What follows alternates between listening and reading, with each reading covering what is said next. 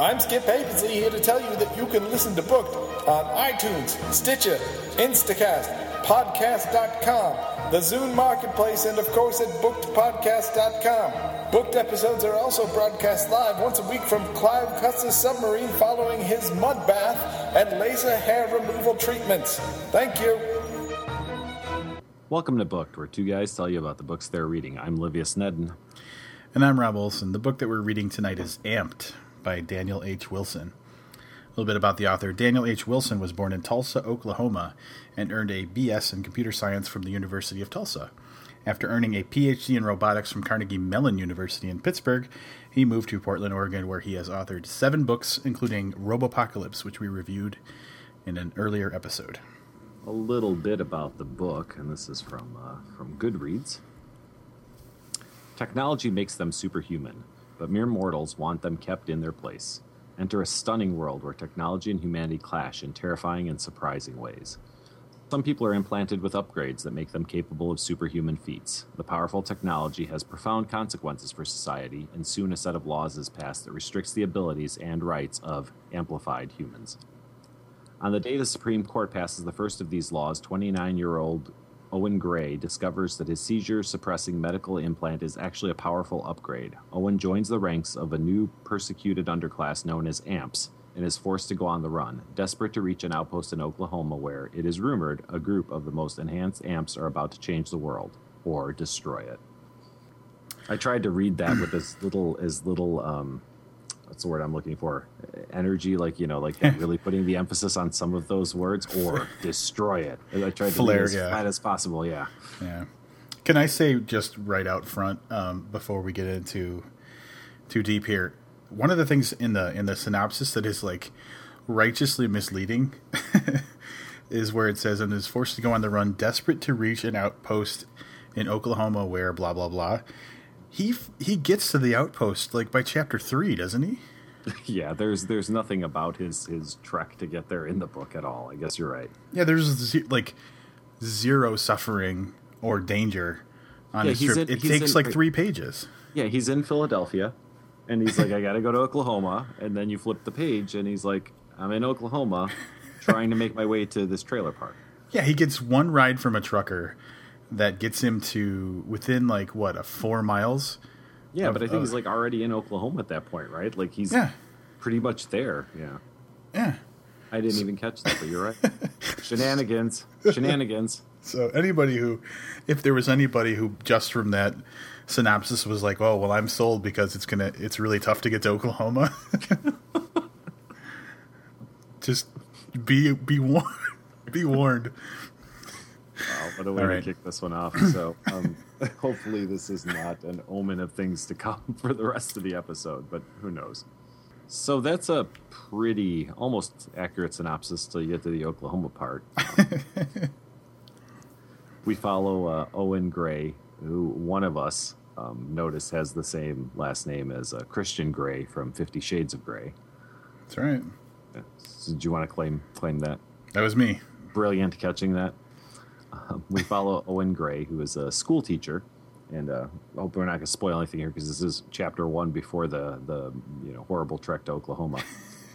um, he's responsible for this girl getting uh, an implant uh, when she's a child, and he's a teacher. He was her teacher, and he's kind of stayed close to her, and she kills herself because the pressure of being an amp and the The, she's like the, the omen of what's to come. You know, she's smart enough to understand that it's only a matter of time before they're outcasts. They're already kind of treated a little differently, but that it's going to get much worse, and she kills herself. And that's what kicks off um, Owen's trek to Oklahoma, I guess.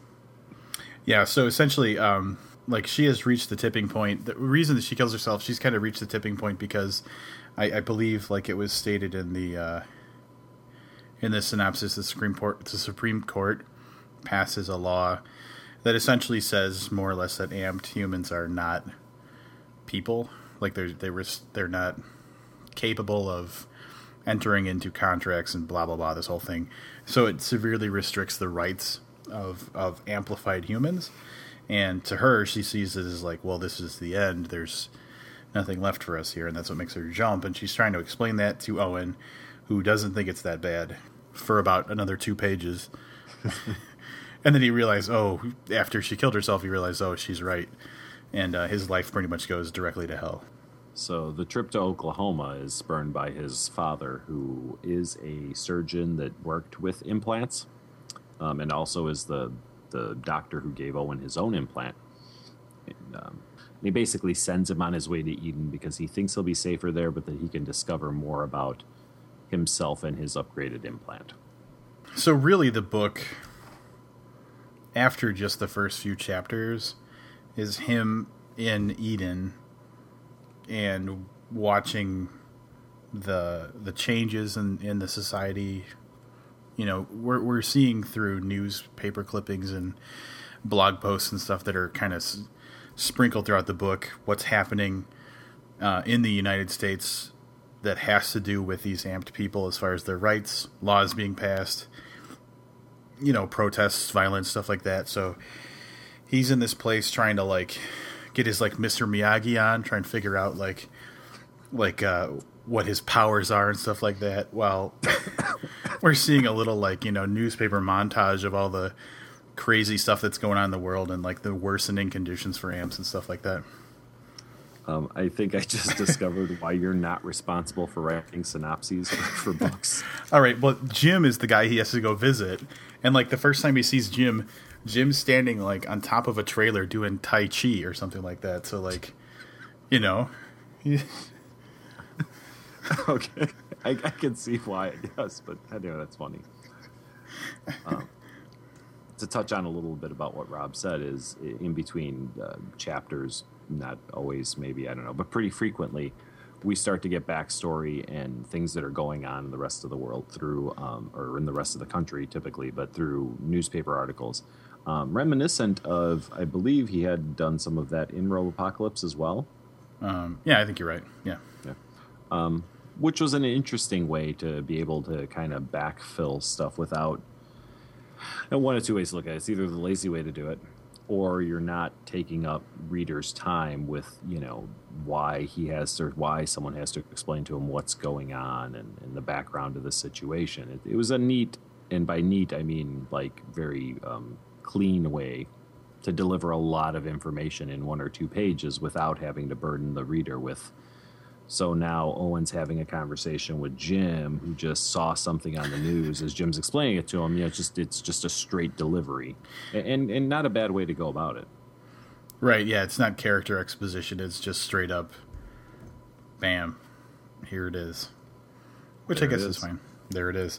And Livius actually noticed something in one of the uh, the newspaper clippings that I totally missed. So I'm gonna let, I'm gonna give you credit for it. I'm gonna let you reveal it as well. Yeah, for, for fans of Robopocalypse, or anybody who very recently listened to that episode, um, there's a lot of talk about Archos, which is the supercomputer that eventually um, you know, tries to defeat humanity by empowering robots to, to do their own thing. And uh, in here is, is an interesting... It's funny how you said that, sorry. Not not enough Mister Miyagi references in there. Just go. Um, docu- so this is a line from the Washington Post in the book. Um, documents exposing the existence of the squad were leaked by an online coalition of hackers known as Archos and published simultaneously by three collaborating newspapers. So that was uh, Daniel Wilson giving a shout out to his uh, his previous novel, Robopocalypse, but I think a little more might be a, a loose tie-in to those, you know, anonymous hackers just being the supercomputer Archos that we talked about at length. Mm-hmm. Um, kind of just, exp- you know, trying to, to you know, cause stir a up. rift, man, yeah. yeah, stir up trouble so it's easier for the robots to take over. Which I totally didn't catch, but um, I wish I had, because like that probably would have made me, you know, like it. I love, like we were talking to Craig Clevenger about, uh, you know, doing character crossovers or book crossovers and stuff, and I always think that it, you know, amplifies the experience. See what I did there? And uh, uh, I saw it. I saw it coming. Yeah, you did. Um So I'm kind of sad that I missed that one. Yeah, it was interesting. And, and, you know, when I first read it, I was like, oh, I use the same man. And I started thinking about it. I was like, maybe this is a tie-in. So maybe the next book we review by him will bring that all together. Hmm. Probably not. Yeah, back to a little bit about the story. Want to talk about the characters a little bit? You got Owen Gray, who is a billionaire guy who meets this girl in college. Oh, I'm sorry. No, no, no. Um, Owen Gray is a teacher uh, whose father is a surgeon, conveniently, who, you know, was, was one of the people who uh, was there at the beginning of these uh, these implants and everything, and thought he had an implant that just kept him from... And he, he remarked at it at length about how he was one of those boring people who just had an implant that um, only rectified like a physical problem. It didn't enhance him in any way, which should have been just straight up foreshadowing that that's definitely not the case. Um, but I kind of believed him a little bit. And he ends up being like the the person that people are saying, oh, we think you're here for a reason. We think you're coming to Eden because you have something that you need to do here, that type of thing. So um, he ends up being kind of the chosen one in a way, I guess. The um, antagonist in the book is uh, Lyle, who has the same implant that Owen does, but it was put into him years previously uh, as part of the Echo team that was mentioned in that little line I read about the Archos computer, or the Echo Squad.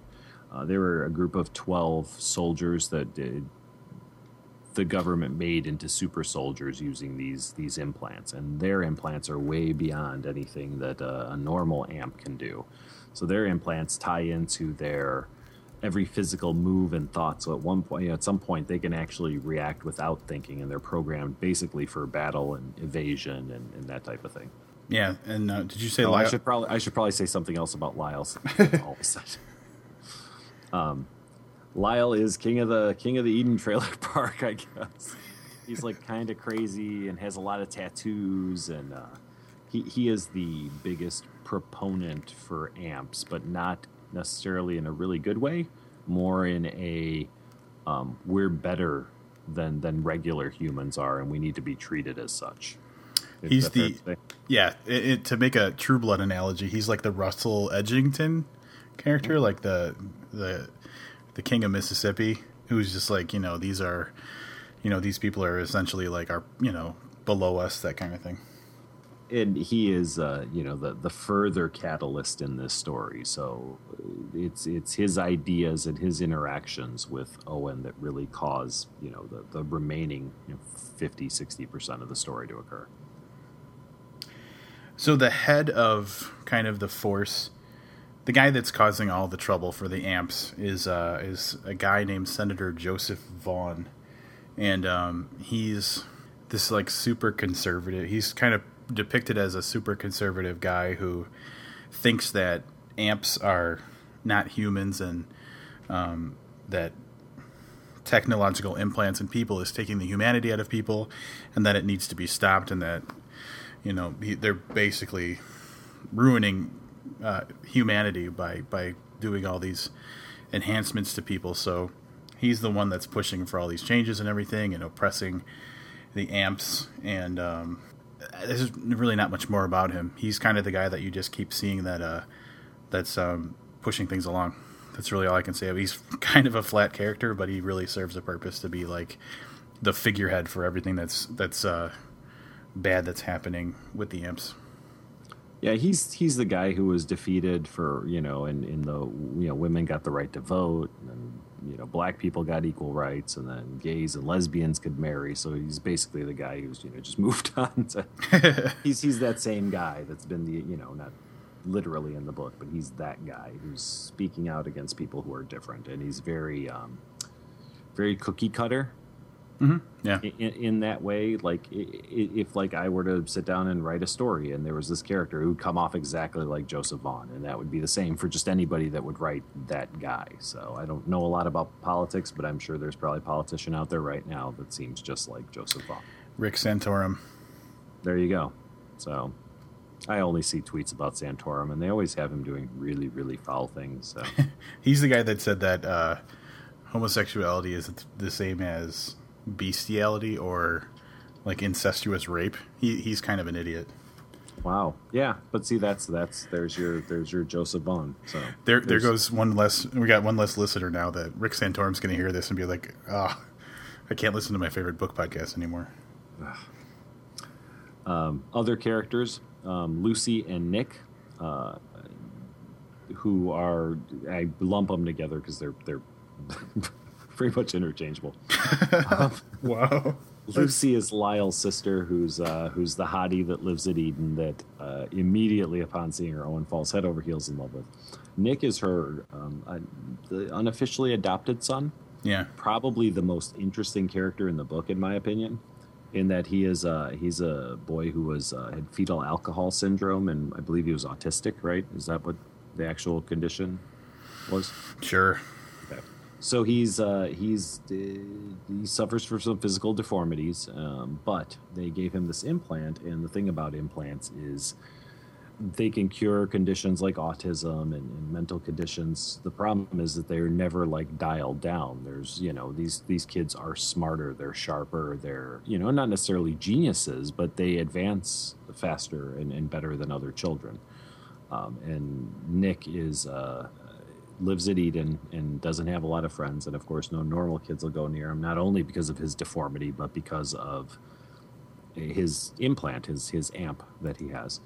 Uh, I thought he was kind of an interesting character based on how insightful he was. Now granted, you know, when you're reading a book you have to assume that what you're reading is kind of factual, so you know he's very insightful for a nine-year-old, but you know it was written by an adult man, but as a character he just came off as very insightful, and he also came off as more genuine Um, then I think more genuine than Owen and, and, you know, other characters in the book. Yeah. Yeah. The only, yeah, Nick was probably my favorite character in the book. And the only complaint I have about the Nick character is like every now, I mean, like his, his kind of gimmick was that he would, he would solve Rubik's cubes like mm-hmm. profoundly quickly. And it was such a crutch for that character that Wilson couldn't write a goddamn scene without Nick playing around with a Rubik's Cube. And I was like, I get it. You know, the kid's smarter than he should be.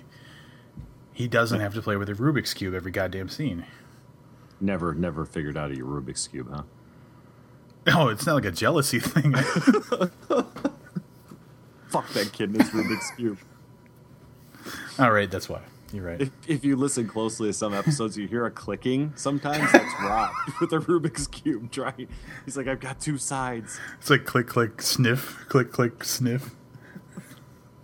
um, I hesitate when I said he was the most genuine character in the book because Vaughn, although being flat, also came across as just a very genuine, hateful guy. Like, he was believable as that guy, and that's the point I was trying to make earlier. So he was the best developed, I think, yeah. yeah. Um, and like I said, Nick is, uh, or Lucy is his, uh, his, you know, adoptive mom, and uh, doesn't really do much for the story. Uh, she's a motivation for Owen, but as herself as a character is probably as flat as Joseph Vaughn. She serves, there's this one beautiful moment with Lucy where, you know, for you're reading through the book and you're like, what's, you know, what's her deal? What's she here for? Is like, she just, is she, is she just here for, um, like window dressing or something, or so that we can think about a woman, or you know. And then there's this moment where like uh, Owen's starting to learn about his uh, his implant and how to use it and everything, and she gives him this like magical back rub that brings him back to like normal. And he's like, "Oh, how did you know how to do that?" And she said, "I've had practice because her brother has the same thing." And really, like that's the only standout moment with her is her mm-hmm. giving like some sort of weird, you know, unamping magical like shoulder rub. Uh, and you know, I know I'm kind of jumping out of out of you know our, our rhythm here, but there's a scene, and you know, I I'm not don't think I'm spoiling anything. There there's a scene where they're both taken into custody, and uh, Nick has basically gotten her to agree to a date. You know, under all this pressure of you know police are going to show up or whatever, which can be done. Okay, that's how I get that's how I get dates too. Yeah. And, and uh, as they're like handcuffed and being dragged to separate cars, they're still doing like the flirty dating kind of thing. Like, yeah, that's true. I, it just it, it didn't fit with the book. There's one of my favorite authors is Richard Lehman, and one of the things, and, and it's enjoyable in his books because you just expect it. But yeah, the characters are always way too happy about in the middle or just after a really traumatic situation. But it's almost endearing there, and here I just thought it was kind of just unrealistic. Yeah, it's like put it away, Owen. Really, a couple other things I want to talk about really quickly are some of the, I mean, obviously the themes, the big themes in the book are, are um, you know, being deprived of rights and, and uh, the limits of, you know, what to be, con- what would be considered, a, you know, a human would, you know, when you start enhancing someone with mechanical parts and stuff, how does that change their humanity, blah, blah, blah. And there's a straight-up reference at one point to uh, the story slash eventually made into a novel, uh, Flowers for Algernon. At the beginning, actually, when that girl uh, is about to commit suicide, and she's kind of arguing with Owen. Um, she says, "You think this is an Algernon syndrome?" And then she goes on to talk a little bit more. But um, Flowers for Algernon, for anybody who isn't aware of it, is essentially a, it's a story about... Um, starts out with uh, uh, experiments with lab mice um, who have these surgeries to make them smarter, and eventually it's done on a test subject that's a human named Charlie Gordon.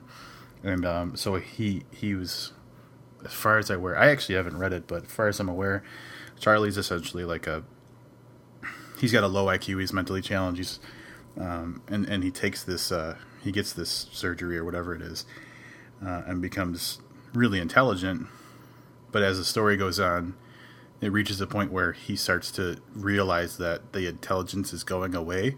And that's the whole tragedy of it is, like, um, he gets this intelligence and it goes away and everything. And so um, there's a total reference to Flowers for Algernon, which brings up the idea of, like, you know, using science to to to enhance us and the and the the risks and the emotional, you know, you know, uh, things that are that are tied in with that as well. Yeah, I, I think one of the misses um, in this book was the fact that he didn't show us that downside to being an amp. I mean, the downside was, you know, people treat you poorly. But I don't really think that they reflected that there could be a downside. Mm-hmm. Yeah, like it, uh, like an emotional downside other than... outside of like, being a social outcast, right? Exactly. So you mentioned some of the overall themes and, um, you know, being deprived of rights, as we mentioned earlier. Um, one of the first things that's done is that they're they're told that A M P S can't um, sign contracts for anything. So, you know, there's people being kicked out of their homes and, you know, now they're being fired. And basically the way the public has taken this is that since they can't sign like any type of legal and binding contract, that they're not protected by any kind of law. And, you know, they're just treated poorly and fired. And, um, you know, Owen comes home in the middle of his stuff getting thrown out. And, you know, Rob said something earlier that I have to disagree with a little bit.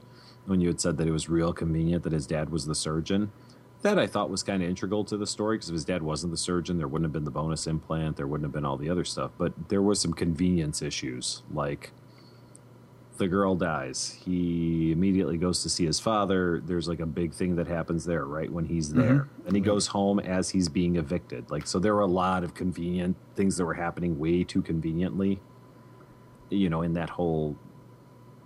you know, mm-hmm. circle of story. Um, but I, and I guess I got sidetracked, but that whole being deprived of rights. So um, they have no rights. Uh, this has, I don't think there's really a historical instance in the United States where we started depriving people of rights. I think that they basically didn't have rights for a long time. And that was more the oppression. My. So, right. Like it was, well, I mean, unless you want to, Unless you want to talk about the Native Americans who, before we, you know... Yeah, well, that would be before it was the United States of America. But. All right, well, now we're just splitting hairs, but I, yeah. But otherwise, yeah, it's always like the like African Americans came over as slaves and were basically told they didn't have rights until someone gave them them. That type of thing, is that what you mean? Right, yeah, I mean, I don't think we've ever gone and, and I mean, I guess, and you, you're right, you're splitting hairs. I mean, apparently during World War Two, there were some concentration camps, or not, I'm sorry, not concentration camps, there was some, god damn it. Oh, uh, great, Livius is a Holocaust denier. Yeah, no, there were, um, what are they called, the Japanese people? The internment like, camps. Internment camps, there you go. Um, there were some internment camps, so I guess that would be one example of where we took away rights. So I guess maybe there is a historical reference to the United States to something like that. I guess I was wrong with my original thought. Yeah, well, and, and they made uh, they actually made a reference to the Japanese internment camps, I think, in the book, didn't they, or no? I don't think they did. Or, or, I, or at I, the I, very I, least, I or it didn't mean anything to me when I read it. At the very least, the the the camps that they eventually establish. Uh, under the guise of it being a protection for amps, um, strongly resembles the kind of stuff that went down in World War Two for Japanese Americans. Anyway. So the question, the question then is, in modern times where we're looking at expanding the rights of people whose rights are being, you know, deprived, they're being deprived of these rights, Do you think there's ever likely a scenario where the United States would go this route? That's the thing that I thought was toughest to swallow with this book, is that um, essentially with one very quick, like, Supreme... And it's the Supreme Court. It's not even like a law was passed. It was the Supreme Court making a decision on something. Suddenly, it's like night and day. It's like, you know, at one point, these amped people may have been distrusted or, you know, misunderstood or whatever, but the Supreme Court makes one decision and suddenly they're just these horrible, like, non-persons, which uh, it seemed like there could have been, at the very least, a better build-up. He could have fleshed that out a little bit better, I think, but there's your convenience, you know, like, with one quick decision, you know, the plot is, is up and running. I, I don't think that we'd actually see that. It would be very, very difficult to actually have something like that happen in in real life. I, I, I think it's the biggest problem with the book. And then that's kind of the point I was trying to get at. I, I agree. I didn't think about it being convenient until you just said it, which fits into with some of the other things we were saying about his, his storytelling. Um, I was looking for, like, where's Jesse Jackson? Where's the A C L U? I mean, eventually at one point towards the latter, towards the end of the book, really, there's a group that comes up that, you know, says, hey, these people are still human and they have rights. But there was that lack of protesting the discrimination against A M P S that I would think would be, you know, pretty prevalent, mm-hmm. as, you know, just based on things we see today. And people are protesting all kinds of things all the time, or defending somebody's right, or, you know, being proponents for someone getting more rights, or, or whatever. And deathly silent through the whole book. There was it's, no opposition to Joseph Vaughn's, you know, movement to to alienate A M P S. Especially when you consider the fact, and it just occurred to me right now, that the way that these implants were were introduced, and it was emphasized throughout the book, is they were for children who were either disabled in some way or uh, developmentally behind the average child. And so it's essentially the majority of the people with these implants are like children, right? If I got well, that right. It started that way. So, and but then it expanded to life-threatening conditions and stuff too. It's not like a genetic thing, like, you know, African Americans, your whole family's African American. So it's easy to, you know, well, I guess what I'm getting at is, you know, one person that's an A M P is not going to have an entire family of A M Ps. Their parents are not going to be A M Ps. Their aunts and uncles might not be A M Ps. You know, there might be some, but, like, you've got this built-in familial love that's going to cause you to want to stand up against these these laws yeah. and stuff. It's it's the, um, like, um, breast cancer awareness. Plenty of the people who go on the marches have a name of a loved one that they're, you know. So yeah. I, I, I didn't think about that either, but I see what you're saying is that, yeah, for every household that has an A M P, there should be one to three, four, five people that would jump to to create a group to protect A M P rights. Right. They're not just going to be like, oh, Billy, sorry, you know, you were blind and we got you an A M P, but now you're not a person, so you have to go, you know, sleep in the doghouse. Well, it was funny, too, because the way he, he brings this to, to forth is that a lot of it was government subsidized, so a lot of poor people got mm-hmm. the benefit of this. And and I think that, again, the convenience there is if rich people are doing something, they have the money to defend themselves. Um, if poor people are doing something, they don't. And yeah. so he made it in such a way that it's basically only poor people, or at least the people he shows us are all poor. And they do make mention of a lot of times it was the downtrodden that received these A M Ps. So again, perhaps yeah. that's convenience, because I would think with technology like that, and okay, so it's a government program, but like, rich people have autistic kids too, and that they would just pay for even better A M Ps because they have millions of yeah. dollars. I mean, that would be the, you know, so in some cases I could see where it'd be a lot of people who are underprivileged. So, okay, so let's assume that a very rich, rich family, you know, probably doesn't wind up with a kid with fetal alcohol syndrome because, you know, there's people around to, to protect that child even during the, the pregnancy stages. Um, you know, so, okay, so they, that's a poor people thing, but I just, it seemed, God, the more we talk about this book, the more holes there are in this plot.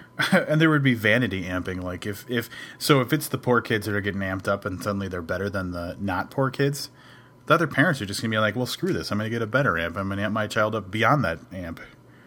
Yeah. So yeah, there's some there's some problems there. But yeah, one of the biggest ones I just thought throughout the whole book was who's defending the A M P S and why aren't they? I mean, there's people defending, you know, all kinds of things. So, you know, these are definitely human beings. They were not, uh, with the exception of Lyle and, and his group of uh, Echo Squad or whatever they were called, and eventually, as you find out, Owen.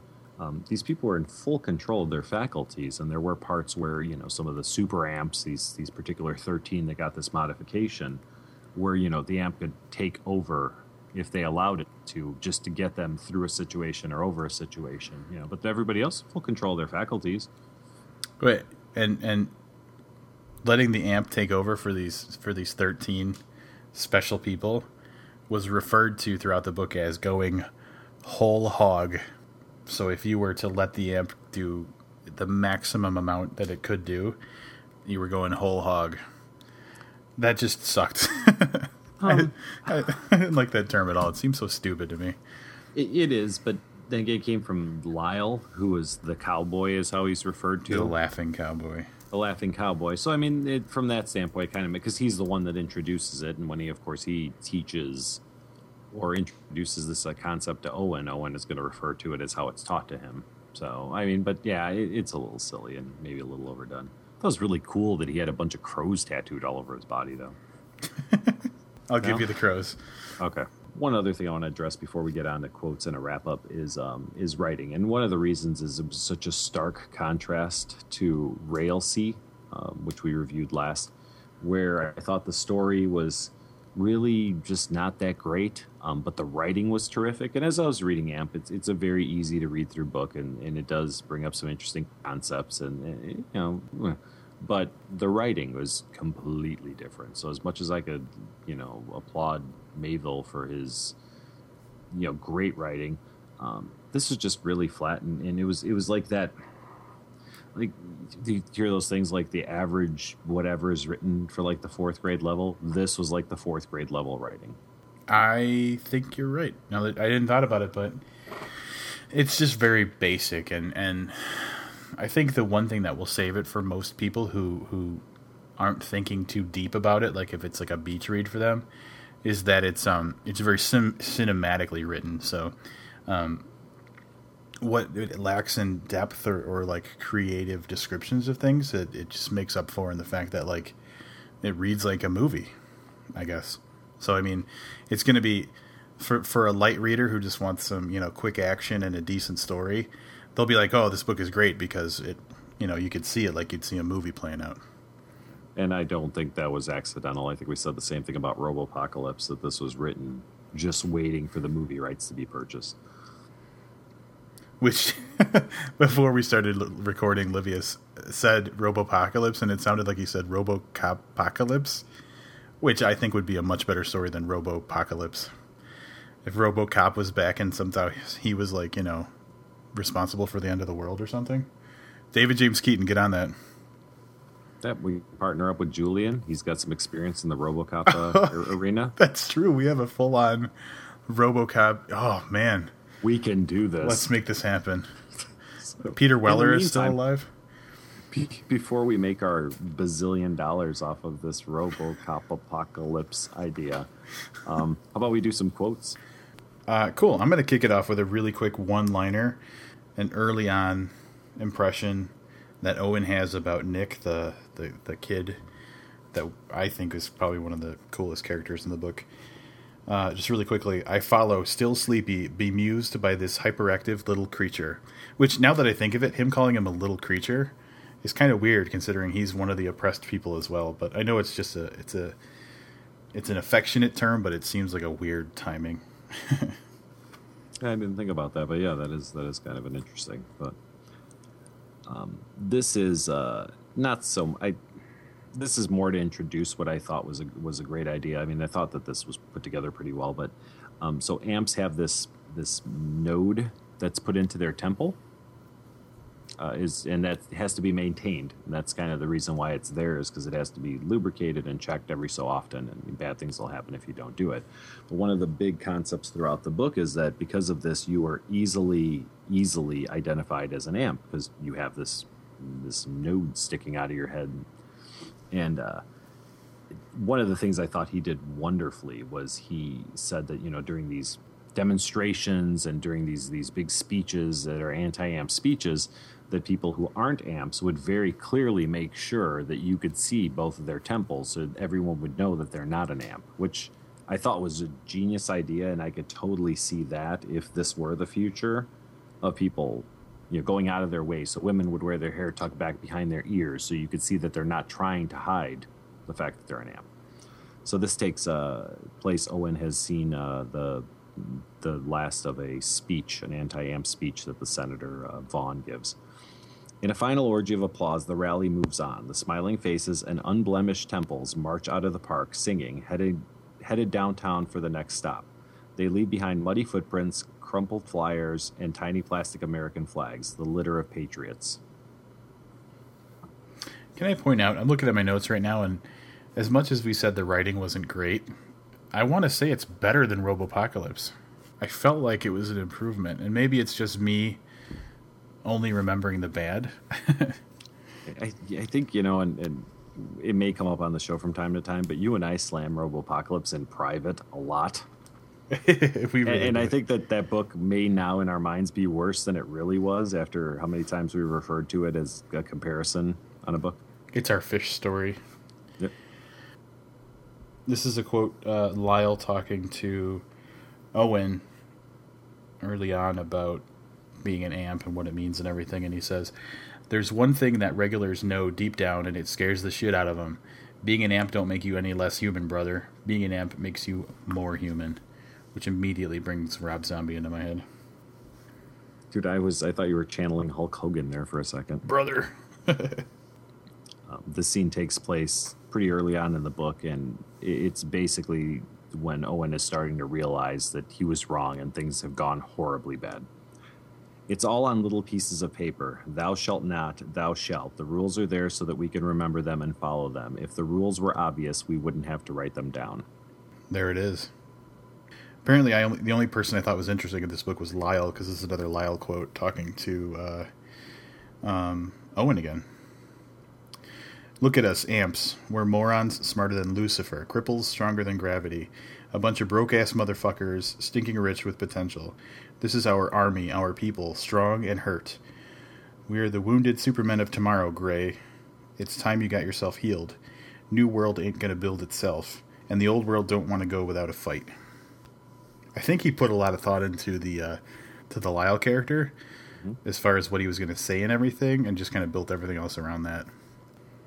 Yeah, he he has to be the catalyst for the, the bad side of A M Ps. Um, much like in the X-Men, you have you, know, you had Charles Xavier and then you had Magneto. Mm-hmm. He's definitely the Magneto, and he has to be convincing because he has to lead the uprising against the the reggies, the regular people. Yeah, that's true. It is a harder sell when you're crazy. Yeah, that makes sense.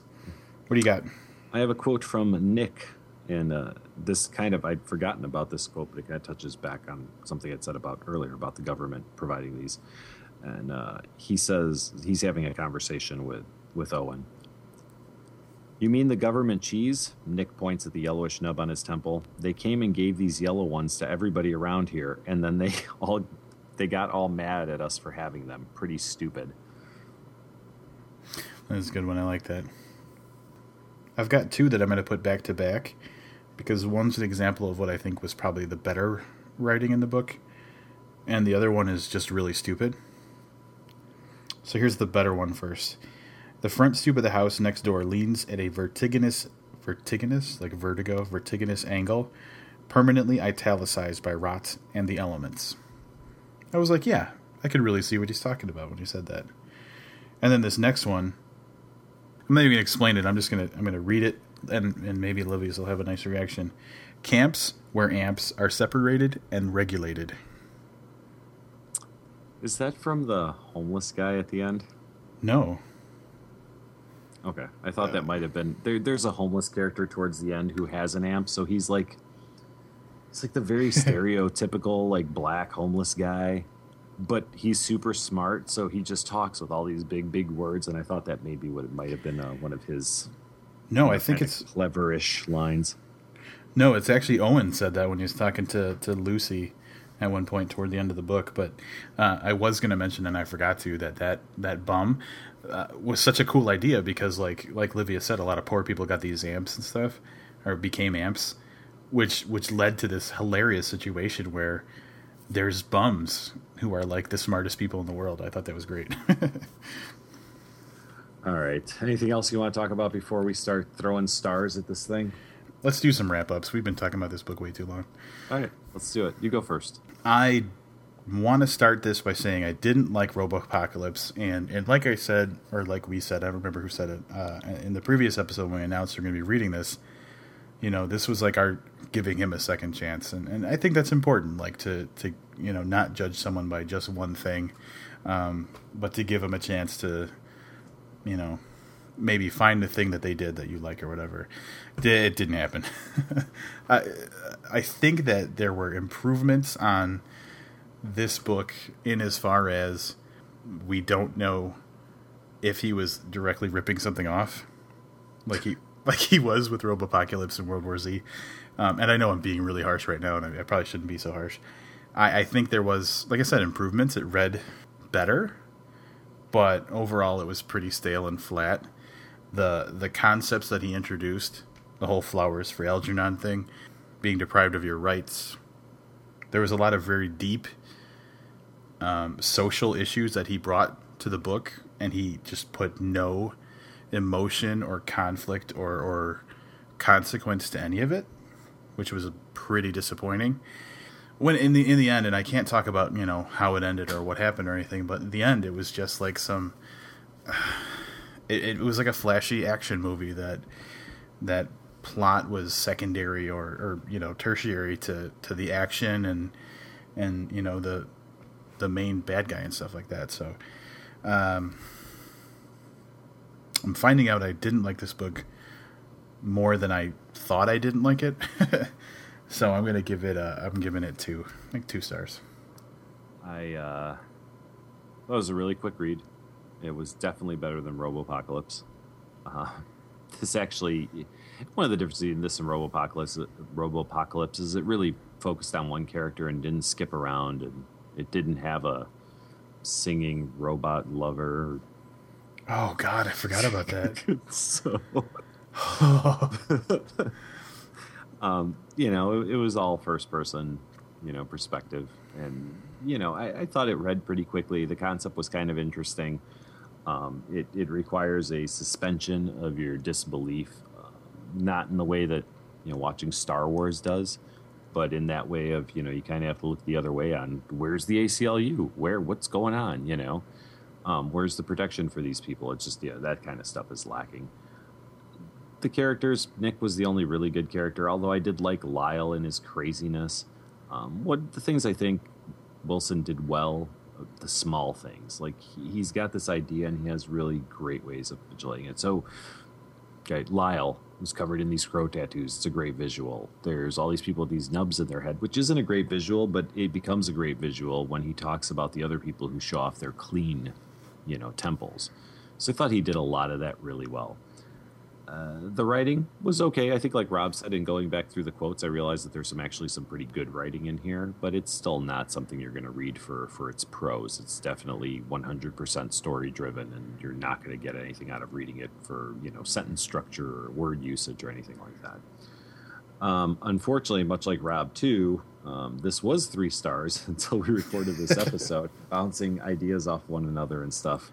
Um, yeah, originally I read it and I was like, this is okay. I mean, I, I maybe some of that was I expected worse because I hated Robopocalypse. I was like, I don't, I don't think this is as bad as Robopocalypse, so I've got to rate it higher. Um, I'm I'm in the same boat. This this during the course of this episode, Rob convinced me that this is definitely a, a two star and not a three, which is what I was thinking it was going to be going into this episode.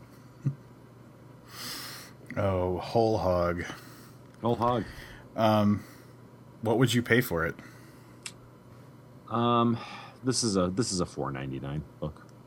That was quick and easy, wasn't it? This is a beach read. This is the perfect read. You know what? You got three or four hours to kill. You can tear through this book.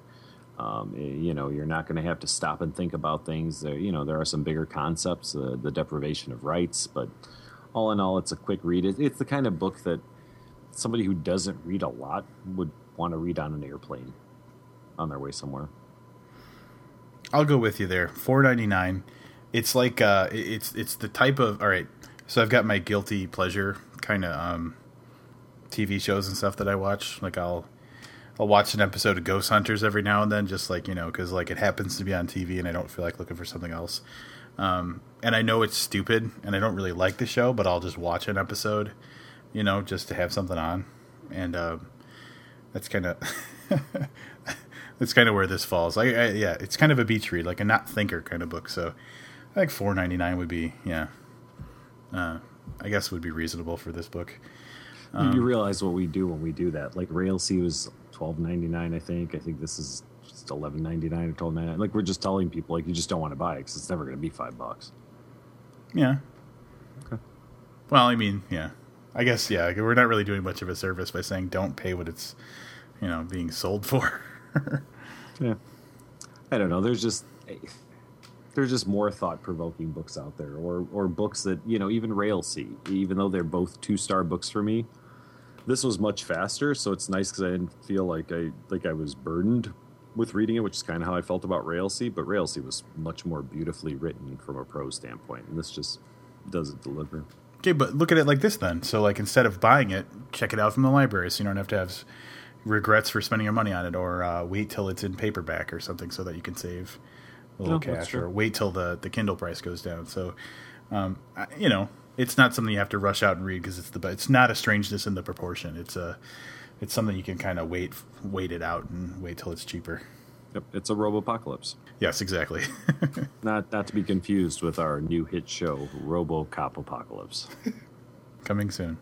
Before we move on to other pressing, urgent news matters, um, some of them are a couple weeks old. We just haven't gotten around to them yet. Um, To give you some really more updated news, and here's uh, Skip Hapensy with another installment of Book News. This is Book News. I'm Skip Hapensy. This week on Book News, on June fifteenth, C N N ran a story with the headline, fifty Shades of Confused. Why do people like this book? Normally, I would make a joke here, but frankly, I'm a little upset that C N N is stealing my bit. So instead, I'll just sing. I would walk five hundred miles and I would walk five hundred more just to be the man who walked five thousand miles to fall down at your door. Da la da. Now, the New York Times bestsellers and fiction recap. Mary Kay Andrews' book Spring Fever springs in at number five. Clive Cussler's latest book The Storm gets blown to number four. The number three spot is taken by John Grisham's Calico Joe. Why, oh why, for the love of God, is this still happening? Gillian Finn's Gone Girl shows up at number two. And the number one book is Kiss the Dead by Laurel K. Hamilton and is about boning vampires. I guess that's what it takes to be number one, right, C N N? This has been Book News. I'm Skip Hapensy signing off. All right, and once again, that was Skip Hapensy doing Book News. I really love the fact that we've got Skip doing Book News. Like, it's it's definitely one of my favorite things. Not only because it's so funny uh, consistently, but also because it's a minute and a half that I don't have to do myself. Convenient, very convenient, Rob. You're just like Mister Wilson. That's right. So this is news that's I don't know probably. eight or ten days old, but I saw it pop up again online in something, and it's just uh, Oprah's book club is back from the dead. Oprah Book Club two point oh. So for those of you who are not familiar with the original Oprah Book Club, um, between nineteen ninety-six and two thousand eleven, Oprah had handpicked, allegedly, um, seventy books for her wildly popular book club. So what this meant was uh, sometimes they, I think they were always mentioned on the show, at least like the reveal, like this is the new Oprah Book Club book. They got a seal on them that said Oprah Book Club right on the front, like top right hand corner, real big and like gold or something. So it was very, very eye catching. Do you remember these? Yeah. Oh, yeah. Yeah. Okay. Um, I think Skip I, has mentioned them once or twice in uh, in the book news, too. There you go. To me, that was always like a big neon sign that said, don't read this book. So I was very thankful that uh, that it had him on there. So it was it was a good, like, I like that's an interesting name for a book. Oh, wait, there's the Oprah Book Club seal on it. I'm not going to pick that up and look at it. That's why uh, that's why I didn't read that James Frey book. there you go. Well, and then you would have found out that, you know, I didn't understand that whole thing. Did we? Have we talked about this on the show before? I know you and I have talked about it. The million tiny pieces thing, where I think yeah. we've, we've talked about it. We've referred to it and, and kind of touched on it very, very lightly. I just don't get how it's less of a good book because it's so you read a story and you thought it was a great story until you found out it wasn't true. Now it's a crappy story. Yeah. I just don't understand that. It's it's yeah, it's people thinking that they got duped. I agree with you. Yeah. So at any rate, this is Back from the Dead, um, which could be it's it's good news for me because then there's some warning signs. Um, but it could be good news for the book industry because the seventy titles in her first book club totaled um, fifty-five million copies sold. And I'm sure that a ton of that is attributed almost directly to the Oprah Book Club seal. Yeah. You just said club seal. Oh, my mind's all over the place today. Who it you might... Just wait. You just wait for these moments, don't you? Like, uh, yeah. Um, who it might not help, uh, however, is independent publishers. And there are a couple that we've noticed recently that are sadly shutting their doors for good. Um, Otherworld Publications uh, is closing their doors at the end of two thousand twelve. And uh, the reason that that came came up to us is that uh, they've published several authors that have been on our radar, include, or radar, uh, including Richard Thomas. They published Transubstantiate, which we uh, gave a shout-out about early on.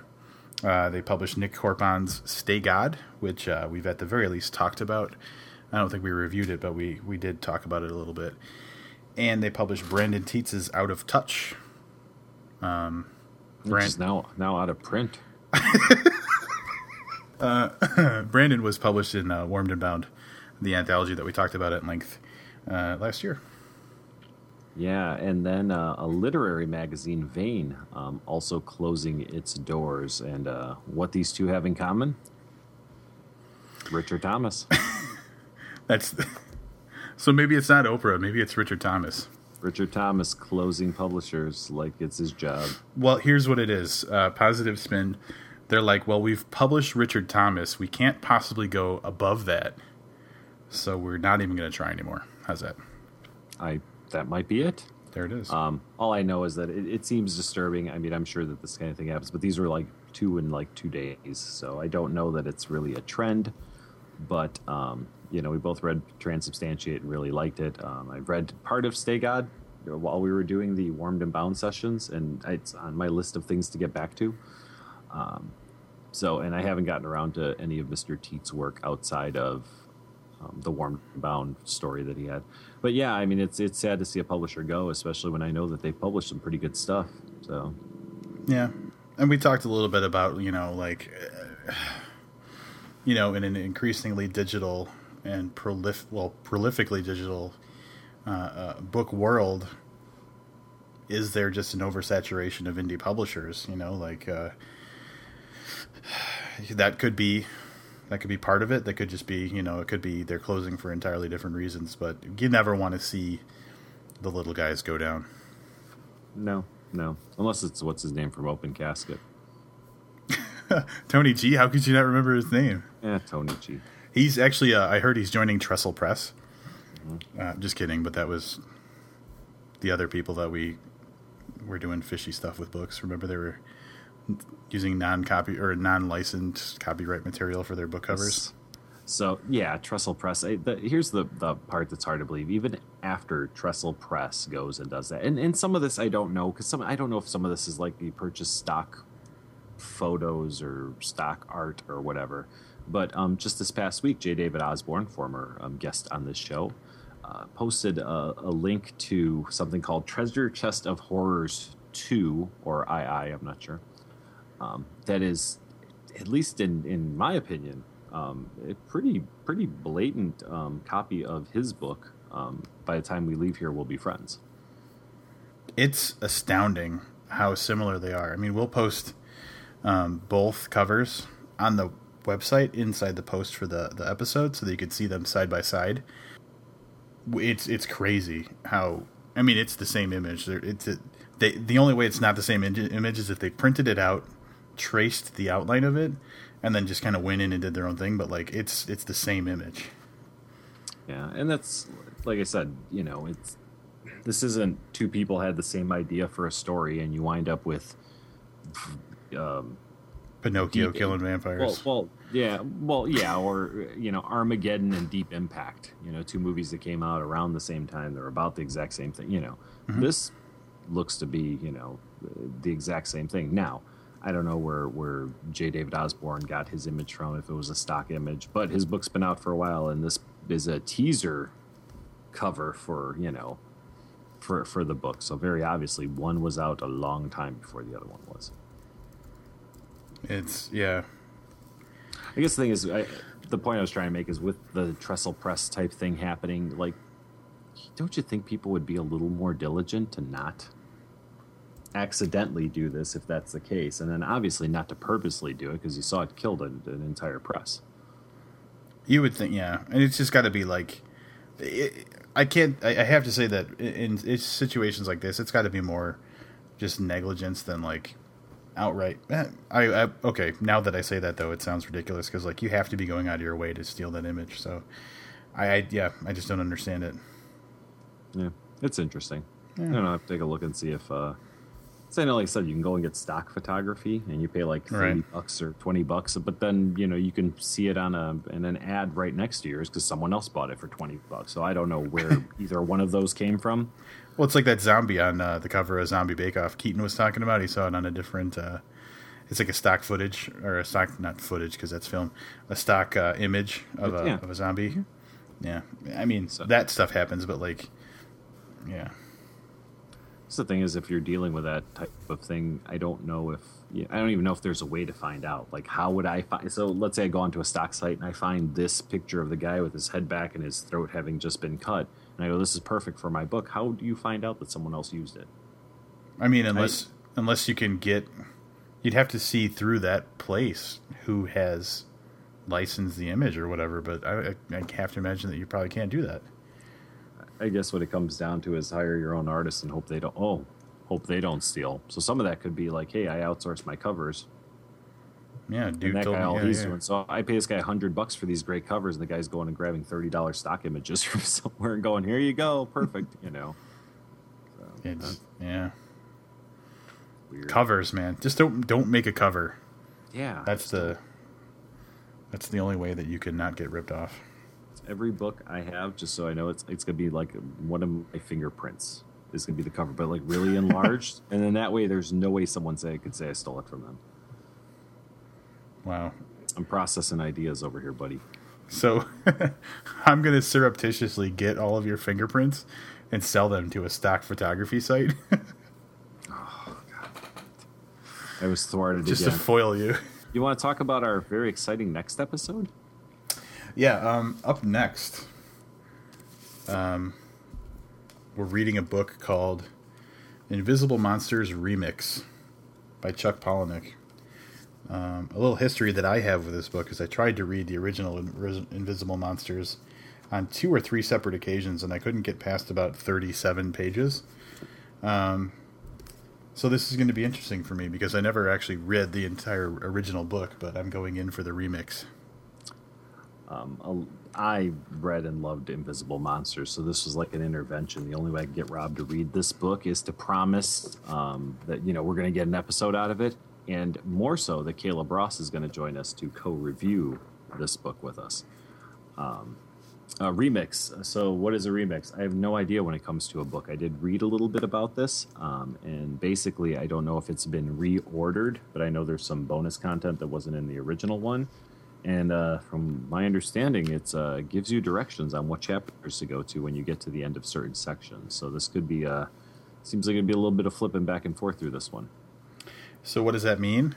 That means I'm not reading it on my iPad. Livius is not reading it on his Kindle. Mm-hmm.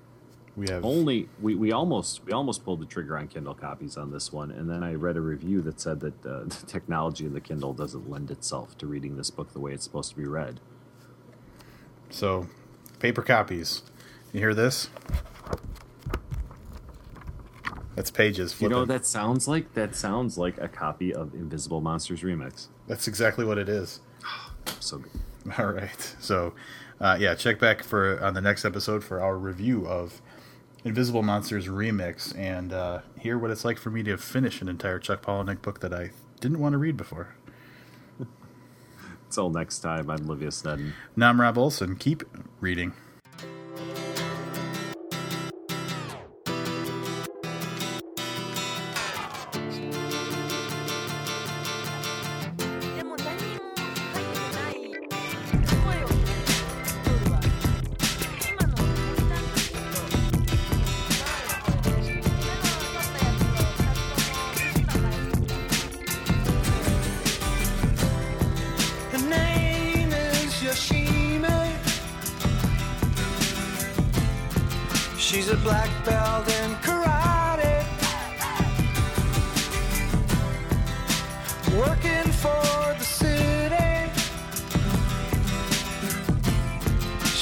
Discipline her body, 'cause she knows that it's demanding to defeat those evil machines.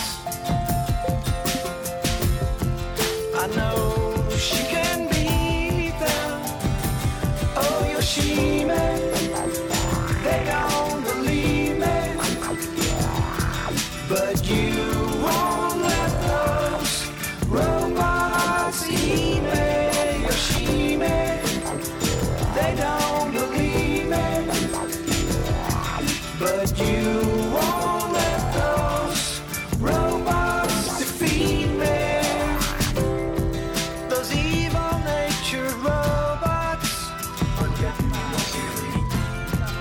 programmed to destroy us.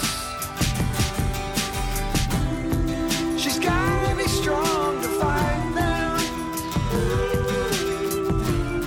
So she's taking lots of vitamins, 'cause she knows that it'd be tragic if those evil